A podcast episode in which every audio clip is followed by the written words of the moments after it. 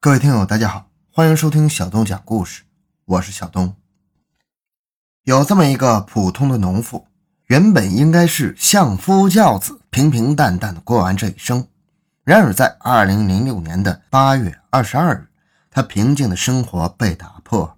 那一天，她的身体突然开始自燃，穿在身上的衣服莫名其妙的起火，而且只要被她触碰过的地方，不管是湿的还是干的。都会起火，身体自燃，千古未有之奇事，是自然现象，还是他的身体有特殊的功能呢？发掘奇闻，寻找真相，更多精彩，请关注同名微信公众号“小东讲故事”。本节目由喜马拉雅独家播出。在四川省泸州市的铜鼓村。有一位叫刘德书的农妇，这一年刚好四十岁。她看起来与常人无异，只是一名普通的农家妇女。可是，在两千零六年八月二十二日，却发生了件奇怪的事情：她身上穿的衣服突然烧了起来。这可把正在家里干活的刘德书吓坏了，连忙用手去扑打，但这里扑打灭了，另一个地方又燃了起来。刘德叔见情况不妙，索性躺在地上打滚，这才把火扑灭。身上的衣服突然莫名其妙的着火，虽说这火起的有点怪异，但是可能是无意中触碰到了容易着火的东西。总之，谁也不会想到自己的身上去。刘德叔找了半天，也没找到火源呢。自认倒霉，换了件衣服继续干活。晚上吃饭的时候，她还跟丈夫一说，丈夫还怪她：“哎呀，做事太鲁莽了。”以后要小心一点。谁也没想到，第二天，刘德书的衣服又烧了起来。这一次，刘德书的丈夫也在家，亲眼目睹了整个过程，吓得他大叫一声，连忙上去给妻子灭火。火是灭了，刘德书的丈夫纳闷了：妻子刚才明明坐在屋前，周围没有明火或者火源，她身上……是怎么起的火呀？重新换了身衣服之后，丈夫问她：“你有没有感觉这火是从哪来的？”刘德书摇头说：“嗯，不知道，只是感觉全身发热。”丈夫一听就恼：“废话，身上着了火能不发热吗？”原来刘德书虽然能跟正常人一样生活，但是他的智商低于常人。丈夫一听她说着火时全身发热，就生气了，叫她以后小心点，家里可没有那么多衣服供你烧啊。但是接下来几天发生的事情给丈夫吓坏了，刘德书着火的频率越来越高，而且不但他自己身上着火，但凡他经过的地方，不管是湿的还是干的，都会燃起无名之火。丈夫本来怀疑她鲁莽，不小心点了火。可是随着起火次数的增多，他知道这不能归咎于妻子的不小心了。特别是那些湿抹布、猪圈，你就算是刻意去点火，它也不容易点着啊。刘德书就像一只天然的打火机，四邻八舍听了这个事儿都十分的恐慌，生怕他将自己家也点着了。平时都要备上几桶水，以备救火之用。农村人都是朴实和善良的，在知道了刘德书并非故意纵火之后，大家也没有责怪他的意思，而且还时不时的过来问候他一下，问他是否让火给烧伤了，着火的时候身上疼不疼等。刘德书总是笑笑说：“哎呀，不疼，就是着火的时候身子发热。”我们相信刘德书是不会说谎的。对于一个智力低于常人的人来说，也完全可以排除他炒作一说。也就是说，他不会刻意纵火来炒作自己。此外，还有一件十分奇怪的事，即他身上虽然烧了很多次，却没有伤痕，好像火根本伤不了他。到此，咱们可以归结出此事的三大谜团：第一，刘德书是属于身体自燃；第二，被他碰触过的东西也有可能被点燃。第三，火伤不到他。其实，身体自燃事件古今中外都有发生。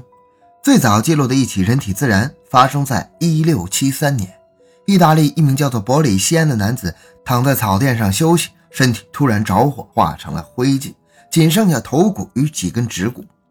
1959年，伦敦的一家小舞厅里，一个二十几岁的年轻人正拥着他的舞伴跳冰舞，突然“轰”的一声，他所拥抱的舞伴变成了一团火球。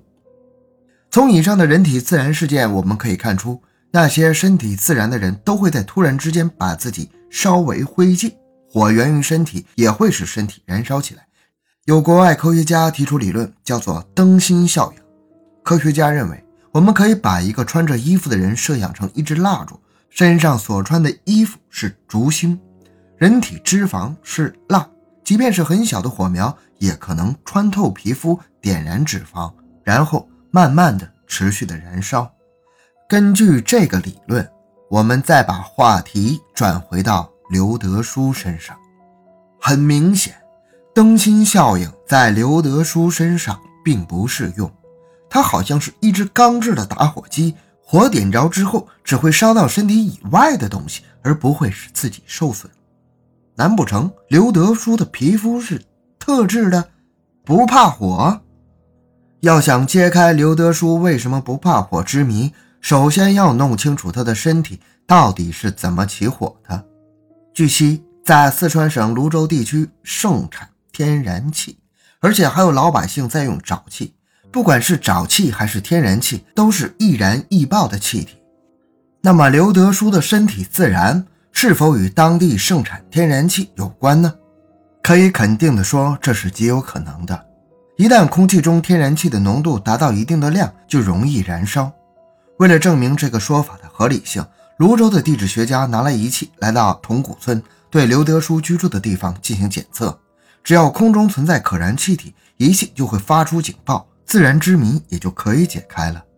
可偏偏事与愿违，专家拿着仪器检查了半天，这里的空气没有任何问题，仪器也没有任何动静。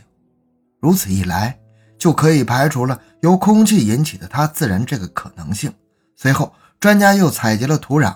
专家表示，如果泥土中的钾钠磷达到一定浓度，也会产生氢气，也有可能导致燃烧。土样拿到实验室，经过检测后，确实发现了钾钠磷的成分，但是很少，不足以引起燃烧。由此，排除了自然条件引起燃烧的可能性。那么，剩下的唯一可能性就是刘德书身体的原因。换句话说，他的身体能够自燃。这话听起来有点像天方夜谭。可是，如果不是他身体起火，你还能想出其他原因吗？事实上，刘德书曾经去医院检查过身体。医生在检查的时候发现，他的皮肤没有异常，也没有被烧伤的痕迹，只是较常人略干。但是，皮肤略干不能说明什么问题。随后。医生发现他的智力发育迟钝，他现在的智商相当于十岁儿童，这会不会就是问题的关键呢？我们不妨来这样推理一下：刘德书的老公喜欢喝酒，家里放了一些散装的白酒，这些酒很显然是自酿的，在酿酒的时候可能会洒出一些。其次，刘德书的智商相当于孩子，有时候在做饭或者做家务的时候不小心碰到了酒，又在不经意间碰到了火种。按照这个思路，我们再回头看一下刘德书那几件被烧过的衣服，果然发现衣服上燃烧的点是有规律可循的，比如膝盖、全身的腹部位等，都是日常生活中比较容易沾染的地方。如果说这个推理成立的话，还有一个关键问题，即身上着火烧了起来，刘德书的皮肤为什么没有受伤呢？再按照上面这个思路推理下去，其实这个现象也不算特别神奇。众所周知，白酒可以在低温下燃烧，比如我们将白酒带到衣服上，这些烧起来的是蓝色火苗，实际上这时候烧的不是衣服，而是白酒的酒精。当酒精燃尽之后，蓝色火苗变成了黄色火苗。这时候烧的才是衣服，也就是说，当刘德书身上起火时，烧的实际上是酒精；当衣服开始燃烧，他已经把火扑灭了，所以不会伤及皮肤。我们再假设以上的推理都是可信的，但是还有一个问题，试想一下，以上所说的只是偶然事件，偶然碰到了酒精，偶尔碰到了火源，所以才会偶然的燃烧。但是刘德书身上的火不只是偶然燃烧，而频繁燃烧，这又是怎么回事呢？